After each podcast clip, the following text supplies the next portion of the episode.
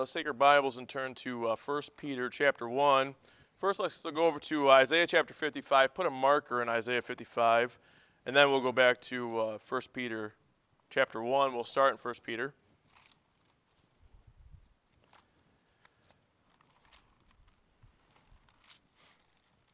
This is going to be our main text for the message. We'll reference it check it throughout, and then we'll circle back to it at the very end. Before we start reading, I just want to read you something that's uh, it's not a funny bit. It's just a it's just an interesting it's just an interesting. Uh, it's not even a poem. Well, you'll hear it. It's good though. It says it's it's entitled "You Call Me Master, but you call me Master and obey me not. You call me light and see me not. You call me way and walk me not. You call me life and desire me not. You call me wise and follow me not. You call me fair and love me not. You call me rich and ask me not. You call me eternal and seek me not. You call me gracious and trust me not. You call me noble and serve me not. You call me mighty and honor me not. You call me just and fear me not. If I condemn you, blame me not. I thought that was really good. Ran across that in a book I have at the house. I figured I would share. Now, whoever was praying, Javier was praying that the Lord would help with the preaching, and I appreciate that. I need the help, um, definitely. So uh, Pastor Kenny asked me last week to, uh, if I, he asked if I'd be willing to preach, and I said yes, I Sure would. I don't know what I'll preach, but uh, yeah, I'm ready. It's going to be something more of a, maybe like a teaching, teaching, preaching slash a, like a hybrid message. I'm not sure how it's going to go, but we'll, it'll go. I just don't know how. First Peter chapter 1, let's start out in uh, verse number 6. Wherein ye greatly rejoice, though now for a season, if need be, ye are in heaviness through manifold temptations.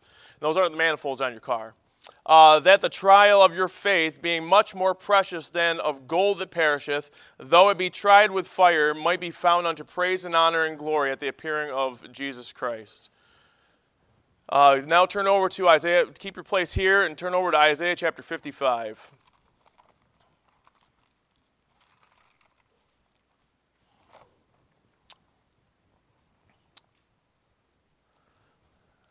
Isaiah 55. We'll start off in verse 6. I believe this is where, I remember so in the testimony, I, I was going to write it down. And when Dr. Ruckman was a lost young man, he broke into a person's house and stole a Bible. And he opened the Bible, and this is the passage that he, that he went to, that he, that he flipped to when he was a lost man. Verse 6 Seek ye the Lord while he may be found. 55 6. Call ye upon him while he is near. Let the wicked forsake his way, and the unrighteous man his thoughts, and let him return unto the Lord, and he will have mercy upon him, and to our God, for he will abundantly pardon. For my thoughts are not your thoughts, neither are your ways my ways, saith the Lord. For as the heavens are higher than the earth, so are my ways higher than your ways, and my thoughts than your thoughts. So you can flip back over to uh, or 1 Peter, you can stay there. So the message is entitled "Manifold Temptations." Manifold temptations. It's more. It's going to be more of a teaching, and we're going to go through different things that uh, that manifold temptations give, and what they what they show and stuff. But every Christian on this planet will deal with this to some degree throughout your life. Manifold temptations. That's manifold means many. Uh, it doesn't matter who you are, what you do what your status is in life, it'll come into your life sometime. Uh, the main question is, as we approach this lesson right now, and when we're finished with it, is how are you going to take it? How will you take the manifold temptations? And how will you respond when things aren't going great? Maybe they're not going great right now. Maybe it's going to be tomorrow that they're not going to go great. Maybe these temptations or these uh, problems in your life are going to start to evolve and more and more in your life. I don't know what's going to happen. Lord does. But tonight we're just going to take a, take a little bit here and we're going to go through manifold temptations. And uh, I just have uh, six points. I don't know if I've ever had six, so we'll call it a teaching lesson and we'll go through these six items and that'll be the message. Let's pray. Father, we thank you for this building we have to meet, and we understand that this is not the church, but we are the church, and but we have this beautiful church building, Lord, that we can come to, and uh, Lord, it's it might almost be too comfortable, just uh, but we, we thank you for it and providing so much, and and we pray that tonight that you would get the preeminence in this lesson, Father, and that it would be a help to somebody. Lord, it, it's been a help to me just going through it and and reading the verses and writing verses and thinking on them. And, and Father, I pray that it would be just a help to somebody tonight, if anything, just a help. And uh, Father, again, I pray you be with uh, Pastor Kinney as he's out of town this weekend and beginning of the week preaching out. And I pray you just give them uh, just a, a good meeting and good journey back home. In Jesus' name, amen. All right, manifold temptation. So the first item on the list is it's only temporary look at 2 Corinthians chapter 4. 2 Corinthians chapter 4, it's not necessarily meant to be a convicting type message. Like I said, it's kind of more like teaching. We're just going to go through these different items to just understand what's going on here so you can have something something in your pocket to pull out when these things happen. Something you can use when these when this comes upon you in your life. because you know the verse says uh, ye are in heaviness through manifold temptations. So it's i mean it's something that weighs heavy on you. So Second corinthians Second corinthians chapter 4 and we'll start off in verse 17 now mind you this is paul and you think about when we go through all these all these all these on the list you think about paul paul his sweetest epistles are from a prison cell john's revelation is written in exile Bunyan's Pilgrim's Progress came from the Bedford jail. Luther's translation of the German Bible was in uh, Wartburg Castle. Madame Guyon's sweetest poems and deepest experiences were from long imprisonments. All these people that we lift up in the Christian faith and uh, from years past and stuff, they gave some of the best stuff from prison, just being in bondage and just pressure and problems. So it, it, it works for you, for your good. We'll, we'll get to that around, I don't know, point three, point four, something like that. But anyway, Second Corinthians, we're right there in verse 17. For our light affliction, which is but for a moment, worketh for us a far more exceeding and eternal weight of glory. While we look not at the things which are seen, but at the things which are not seen. For the things which are seen are temporal, but the things which are not seen are eternal. Now, it's a, I said that about Paul. This is Paul writing here. He says, For our light affliction, which we just heard in a message here talking about that, but our, the light affliction, which is but for a moment. A moment is never a very long time when you think about it. You say, I'll, I'll be there in just a moment. Uh, just, just give me just a moment. And whatever, that's always means a short amount of time for us. And so we can have, so we can have some understanding of because of how we use that word, how the word, what the word means, and how we use it every day, it's not a long time. And you say, well, I have, what about 30 years of going through the problems, 60 years going through the heartaches and not being able to walk or, or whatever it is. But in light of eternity, it is but for a moment. That's it. And the whole point of this lesson, message, whatever you want to call it, is to see that it is but for a moment and it worketh for us far more exceeding in eternal weight of glory. See, Paul, he saw this. He saw this. He saw past the problems.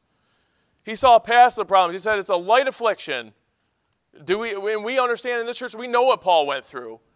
All and perils of this and perils of that and perils of this, shipwrecked this many times, and all these problems and the cares of all the churches, all the problems that Paul and sometimes the cares of all the churches is a problem, depending on the church you're dealing with. Uh, but not this church. Thanks. but like I said, Paul, he's, he's dealing with all these problems, all these situations, so much pressure, so much persecution.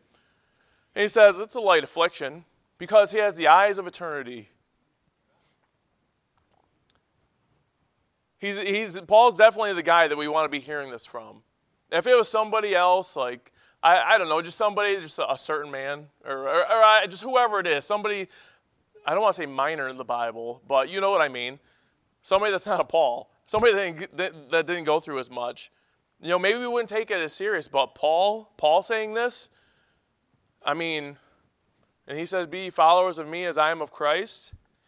It all adds up to where we need to pattern ourselves like Paul, because Paul did like Christ. It's a light affliction to him. We have to be able to work ourselves and to grow as Christians so we can have it be a light affliction. Maybe it's a heavy, uh, very heavy affliction right now, but you have to grow to the place where it's a light affliction for you. And I do too. And I'm not saying it's easy. I'm, I, I promise you, I'm not saying it lightly. Uh, Hebrews, uh, you don't have to turn there, but Hebrews chapter 12, verse 3 For consider him that endures such contradiction of sinners against himself. And then later on, verse 4 Ye have not yet resisted unto blood, striving against sin. And uh, the affliction is always light in comparison to Christ and what he went through. It's always light. He endured such contradiction of sinners, the wickedness that was done to him. I mean, at least Paul. Paul was a sinner. so, I mean, maybe he had something coming to him being a sinner, but Jesus Christ was not a sinner. And he had all that uh, striving against blood, uh, on the blood, striving against sin, and, and uh, enduring the contradiction of sinners. Jesus went through all that. It's only temporary. He had extreme suffering, but it was only temporary. It was only, it was only just for a moment. And what Jesus Christ did just for a moment settled eternity for a lot of people, made the way for a lot of people for eternity to be easy because he, he had that light affliction. I'm sure Jesus Christ had the same words about that. It's only temporary, manifold temptations. Number two, number two, it's incomparable to what's coming. It's incomparable to what's coming. Look at Romans chapter 8. I said I don't think I'm going to expound too much on each of these because there are six of them. But it's like I said, it's just being able to just wrap your mind around it just a little bit and to grasp them, write them down, and have them to use. Uh, Romans chapter 8, Paul again, verse 18 For I reckon that the sufferings of this present time are not worthy to be compared with the glory which shall be revealed in us. Paul, again, saying this, saying, hey, it's incomparable to what is coming when you're absent from the body and present with the Lord. A place, you know, we sing the song where a place where we'll never grow old. It's incomparable. The problems that we have. Yes, problems hurt and problems are hard. But you have to look at the hereafter. And our man, our hymn book is full of just songs of just looking to that place. I think of Beyond the Sunset. Man, what a beautiful song. Oh, man. oh, blissful morning, when with our Savior heaven is begun, earth's toiling ended. Oh, glorious dawning, beyond the sunset when day is done. That's, it's incomparable what we have going on right now to that, to what we, and this is just us thinking about it. A day of reunion, a day to be with our Savior face to face, a day with no more pain, no more cancer, no more, no more tree stands to fall out of, Pastor Legault. Uh, well, maybe there'll be a tree stand for you, I don't know. But you'll have a new body, so you don't have to worry about getting hurt if you fall. No. Uh, no more death, no more divorce, no more, no more prodigal children, no, uh, no more barely making it paycheck to paycheck. Why? Because we'll be in heaven. We'll be in glory. We shall be like him. We'll have a glorified body, no more sin. It's incomparable to what's coming. And he, but he does say that it's sufferings. Look at verse 18 again. For I reckon that the sufferings. So it's he's not making light of it. And he does say light affliction is still affliction. But he said the sufferings of this present time are not worthy. Now it's interesting that he says not worthy to be compared. Oh, you know, the lamb, the lamb which was slain, worthy is the lamb. And you, you think of that word worthy. And th- these are those problems that we have in our life, they're not worthy to be compared to the glory which shall be revealed in us. Not, we're not worthy of it. Incomparable. Number three, it comes for our own good. it comes for our own good. Stay in the same chapter. You know where we're going, verse 28. Romans chapter 8, verse 28. And we know, now, right before that, he's talking to the saints. He said, For, for the saints according to the will of God. And we know that all things work together for good to them that love God, to them who are the called according to his purpose. Now, like I said, verse or for number three, it comes for our own good. Not somebody else's good. It comes for our own good. You need to grow to a place where you can have a good handle on this verse for yourself. Because this is a heavy verse. This is a very heavy verse. But when you're applying it to others, you got to use discretion and discernment. You have to. Uh, you can't just say it flippantly. Uh, it's just not. It's not called for. you don't always have to have something to say. Let me just put it that way. Uh, that doesn't have to be your go-to for somebody. Somebody's kid just dies in a car wreck. That doesn't have to be your go-to verse. I'm telling you right now. it doesn't have to be your go-to verse. If somebody finds out that I have cancer, that doesn't have to be your go-to verse. All right, I'm sure they know the verse. Now, yes, this verse is an excellent verse. It's a great verse, but you have to use discretion and discernment using it. Understand, read the time that you're dealing with a person, whoever it might be, and when it's appropriate, use in Scripture, work to this place. Or maybe let them come to that in, in conclusion of some other things that you might lead up to. But you have to be careful with this verse. Don't beat somebody up that's already hurting with it. Even if you're not trying to, it, I'm just telling you. But for you, for you yourself and for me myself, you need to grow to a place where you can have a good handle on this verse for yourself. Have a good understanding of it. Being able to grasp it and say, hey, I know that all things work together for good to them that love God and to them who are the called according to his purpose. It doesn't, it doesn't work together for good for everybody. There's, there's stipulations to it. There's to them that love God and the, to them who are the called according to his purpose. If you're, if you're, we're the called, and I love God, you love God. If you have those two items, whatever you're going through is working together for your good. So as long as you know,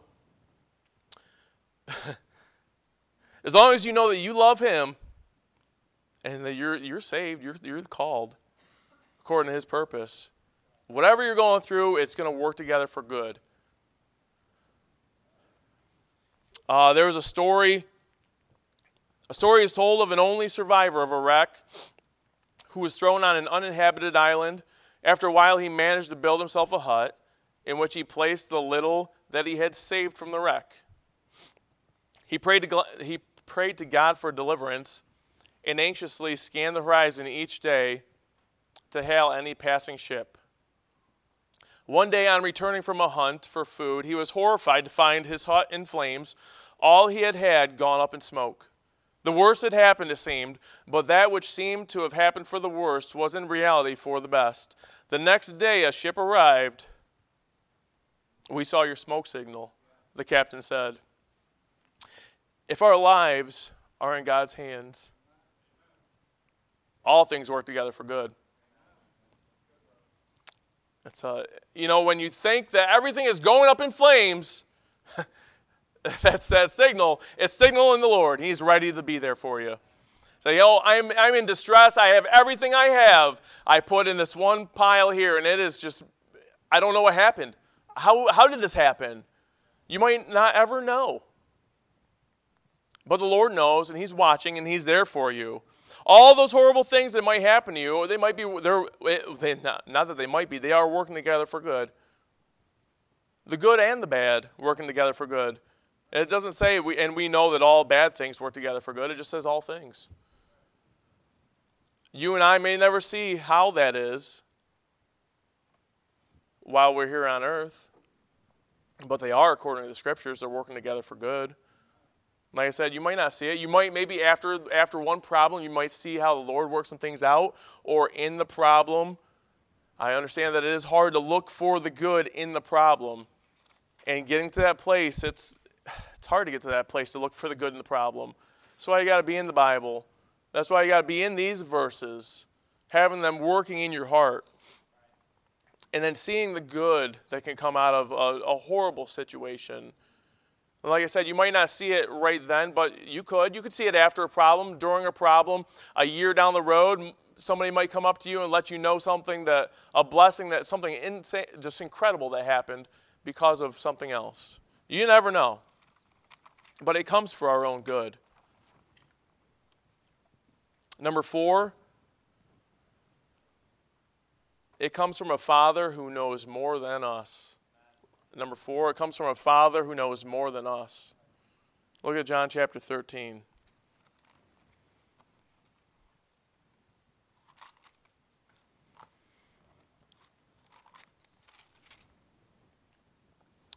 So, John chapter 13, and this is uh, Jesus washing the disciples' feet, and we'll start off in verse 5. After that, he poureth water into a basin and began to wash the disciples' feet, and to wipe them with the towel wherewith he was girded.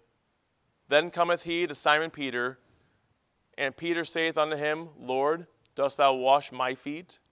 Jesus answered and said unto him, What I do thou knowest not now, but thou shalt know hereafter. Peter saith unto him, Thou shalt never wash my feet. Now we're going to stop right there. Well, actually, no, we'll keep going. Thou shalt never wash my feet. Jesus answered him, If I wash thee not, thou hast no part with me. And verse 9 Simon Peter saith unto him, Lord, not my feet only, but also my hands and my head. Now, this point is it comes from a father who knows more than us. Like I said, uh, you're not on the same level as the Lord. Uh, we, we are not. We're just not. And we have Isaiah chapter 55 again. You don't have to turn there, but it says, "For my thoughts are not as are not your thoughts, neither are your ways my ways," saith the Lord. Now, now, this is a very important scripture, just to have not just throughout this message, but throughout life, understanding that why is this happening? Well, His ways are not our ways, our ways aren't His ways. The thoughts they're just not matching up with the Lord. After all, He is the creator of everything. It's pretty incredible to think that we could even uh, just try to, you're trying to be on his level, like Peter here saying, Lord, you're not, you're not doing it, Lord. You're not doing that. Now, the way that makes the most sense to you is not always the way the Lord has for you. Let me say that again. The way that makes the most sense to you, and maybe everybody around you, is not always the way that the Lord has for you. He likes to use ways that don't make sense to people, but they make incredible sense to the Lord because his ways aren't our ways. Uh, you, say, you see the way that God's working, just like in the scripture here with Peter. He saw what was happening, he saw the Lord washing feet, he saw the way God works. And you ask God a question about it, and then he answers you. We like to get answers from God. We see the Lord working, and then uh, we ask him a question,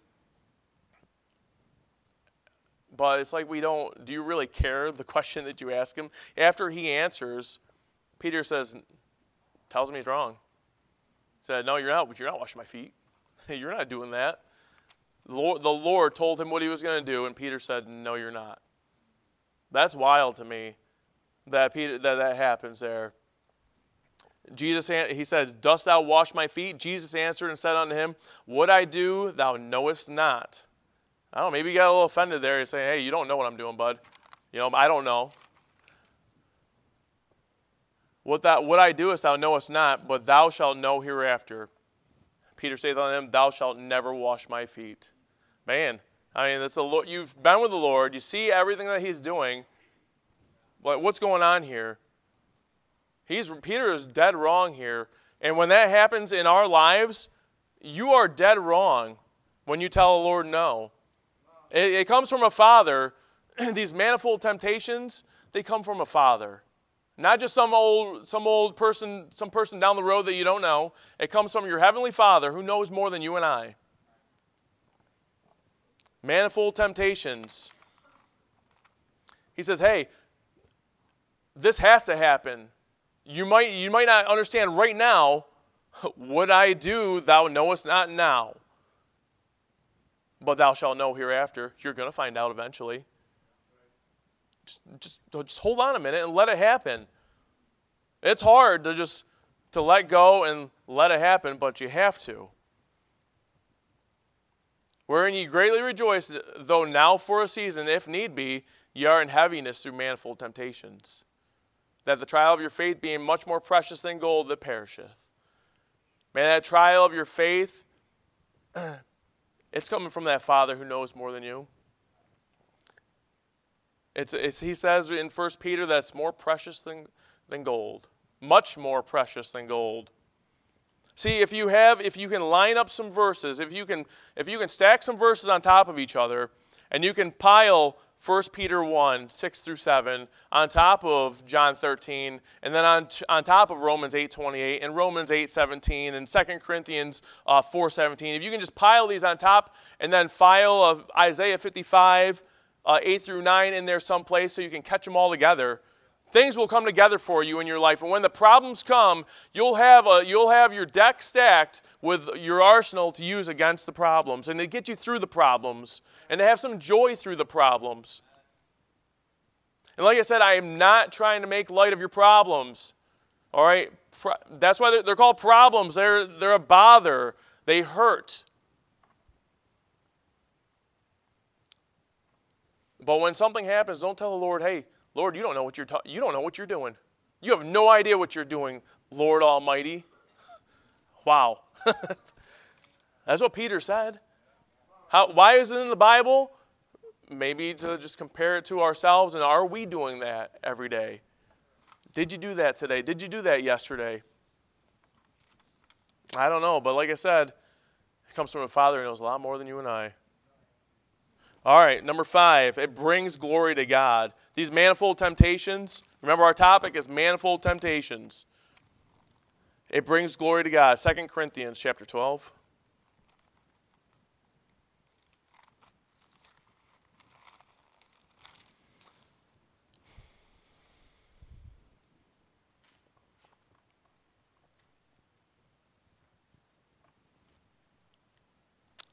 Second Corinthians chapter 12. And we'll start off in verse 7. Paul again. And lest I should be exalted above measure through the abundance of the revelations, there was given, me, given to me a thorn in the flesh, the messenger of Satan to buffet me, lest I should be exalted above measure. For this thing I besought the Lord thrice, that it might depart from me. And he said unto me, My grace is sufficient for thee. He's very personal here, very personal. Uh, for my strength is made perfect in weakness. Most gladly, therefore, will I glory in my infirmities, that the power of Christ may rest upon me. Therefore, I take pleasure in infirmities, in reproaches, in necessities, in persecutions, in distresses, for Christ's sake. For when I am weak, then am I strong. He covers just about everything in verse number 10 infirmities, reproaches, necessities, persecutions, distresses. He gives the list. he's saying, hey, I take pleasure in those. It's bringing God glory. Just, dri- just, just, just driving through the problem, being able to deal with the problem and continue on in life with all these problems that are happening, understanding with the Apostle Paul everything that happened to him, and still continuing to stand just continuing to stand and to go forward for Jesus Christ. It, you know, it brings what happens in this situation, it brings glory to God, showing that He is the only one that you can, that can keep you going through all the trials and tribulations in your life.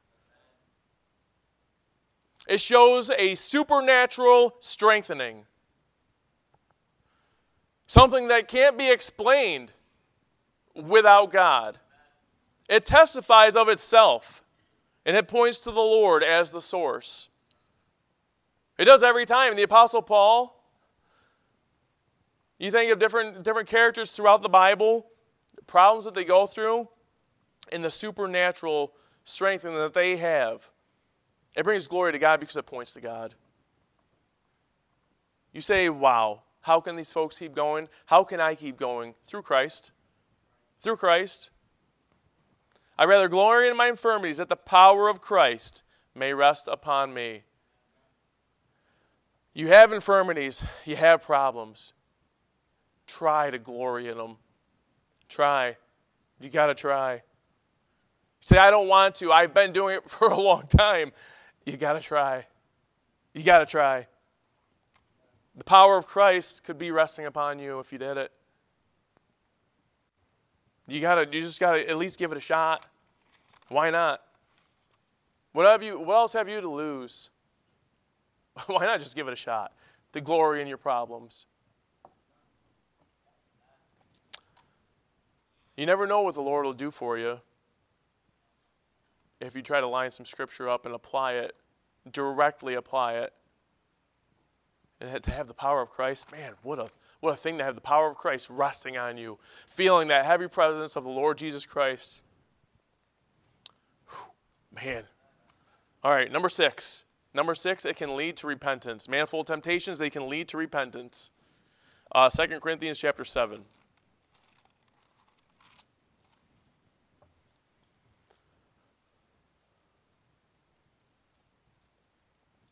Second Corinthians chapter 7. Verse 8. We'll read 8 and 9.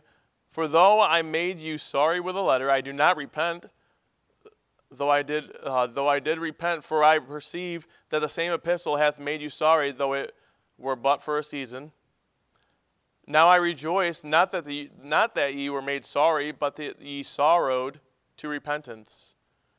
For ye were made sorry after a godly manner, that ye might receive damage by us in nothing. And verse 10 says, For godly sorrow worketh repentance to salvation, not to be repented of, but the sorrow of the world worketh death.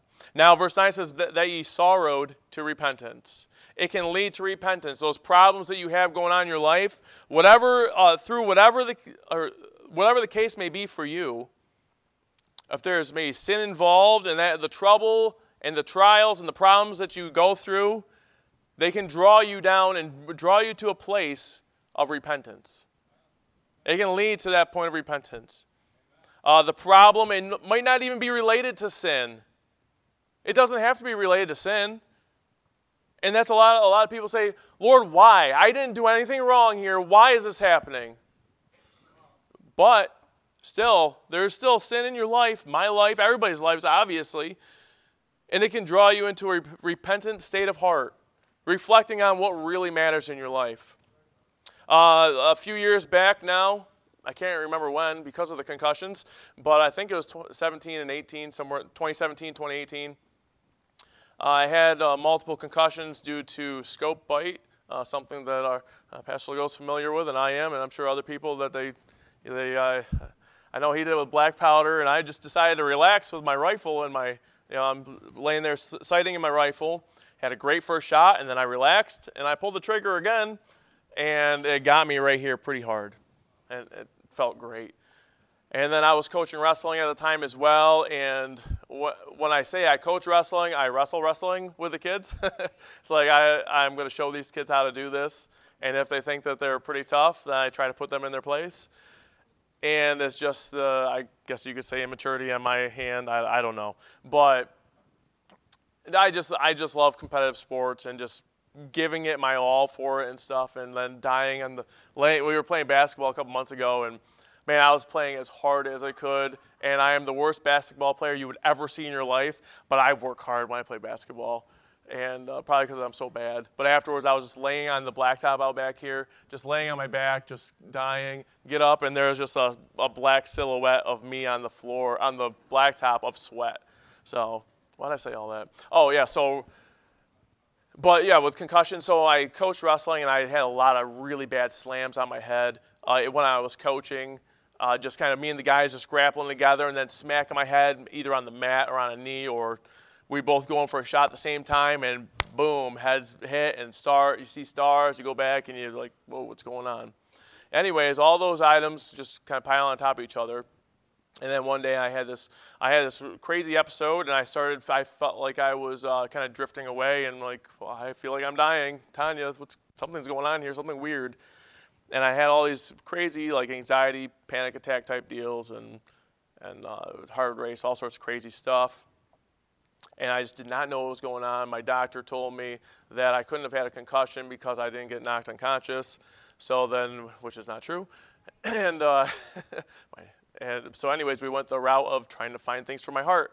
You probably remember Pastor I called you and said, "What heart? What hospital I go to?"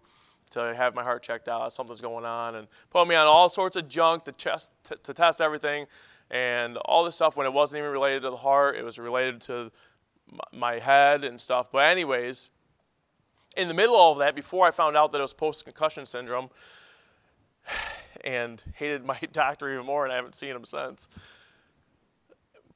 But in the middle of all the craziness that was going on, because you have these things happening and you have no idea what's going on with you, you're thinking, what is happening with me? They're checking my heart, but my heart's fine.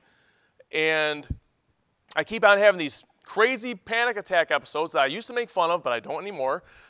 And, uh, and I just didn't know what was going on. I am just, I'm telling you, I said all that to say this the trouble that that, I mean, it was a pretty, it was a scary time. And I'm not remembering things at the time. And I would just come home at lunchtime and just have to lay on the couch, close my eyes, and see flashing lights. And uh, just I just had to close my eyes during my lunch break, and and I just it was horrible. And I understand that's not as bad as a lot of people have it, but it was still a hard time for me at the time. And at that time, I got pretty real with the Lord. And I said, Lord, I am sorry. And I just started going through in my heart thinking, man, what is there to repent of here? What do I have on my list that I have got to get right with God? And it just started drawing me to a place just closer and closer and closer with him, making it more and more real. And the repentance was, it was there like that. When you're in trouble, it draws you to repentance pretty close. And you start thinking all these things are piling on top, and you think, you think of, man, what do, I, what do I have in my, what is there that I need to repent of? I'll repent of anything. Whatever, yes, I put too much peanut butter on my, on my sandwich, I'm sorry. Like anything. You know, just trying to think of something to repent of. But I'll tell you what, I did have a list of some items that I was able to go through. And as I was telling myself, and I was like, man, you're a piece of garbage, James. And, you know, I'm, I'm talking to myself in the mirror. It's kind of weird, I guess, now, thinking about it. I just wanted to let myself know what I thought about myself. And there's better, no better way than to look yourself in the face and tell you what you think about yourself. Yeah, you can write that down if you want. Uh, but like I said, problems, they'll lead to repentance. It doesn't have to necessarily be um, a sinful problem that you have going on. That was just, I was just coaching and, and, uh, and just doing, just living life normal, and then trouble happened, trouble came. But it brought me to repentance. I got to take care of some things that I w- probably would not have taken care of if it hadn't been for the problems. I wouldn't, I wouldn't be in my Bible as much right now if it wasn't for all those problems six, seven years ago. And just thinking, okay, I'm sorry, Lord, and I'd really like to avoid those issues again. And I'm going to try to stay on the, the straight and narrow and do what's right. But like I said, it'll draw you to repentance. Now, that's all I have for those points. Manifold temptations. They're serious. It's, it's nothing to be made light of. Uh, on, on the coast of uh, Pescadero, California, is the famed Pebble Beach. There the waves dash with ceaseless roar and thunder among the stones on the beach. The pitiless waves toss and grind the stones together and hurl them against the rugged cliffs. Day and night, the wearing down of the stones continues unabated. Tourists from all over the world gather the beautiful, round, polished stones for ornaments on mantles. Near Pebble Beach is a towering cliff which breaks the force of the dashing waves. Uh, in the quiet cove, sheltered by the cliff, is an abundance of stones. These are unsought, unwanted. They have escaped the turmoil and beating of the waves, hence, they are rough, angular, and devoid of beauty. Billows of sorrow and trouble polish and refine us and give to us the opportunity to prove the genuineness of the Savior's comforting, healing words. the turmoil and the beating, the manifold temptations, the trial of your faith being much more precious than gold that perisheth. That trial of your faith is something that's going to work for something in eternity. Something in eternity, but I don't understand. Why? You don't have to understand right now. You just got to go by what he says in his word. Let's stand and let's pray. Father, I just thank you for this evening. I pray that you would, that this was just a help, just a comfort. Lord, it wasn't much of a, a preaching, and but Father, it was more of just a lesson going through it. And uh, but I pray that you just that you just work and in hearts that it would just be an encouragement to somebody that's going through problems and and Lord, I pray you just give them just an extra just an extra dose of comfort this evening. Father, in Jesus' name, amen.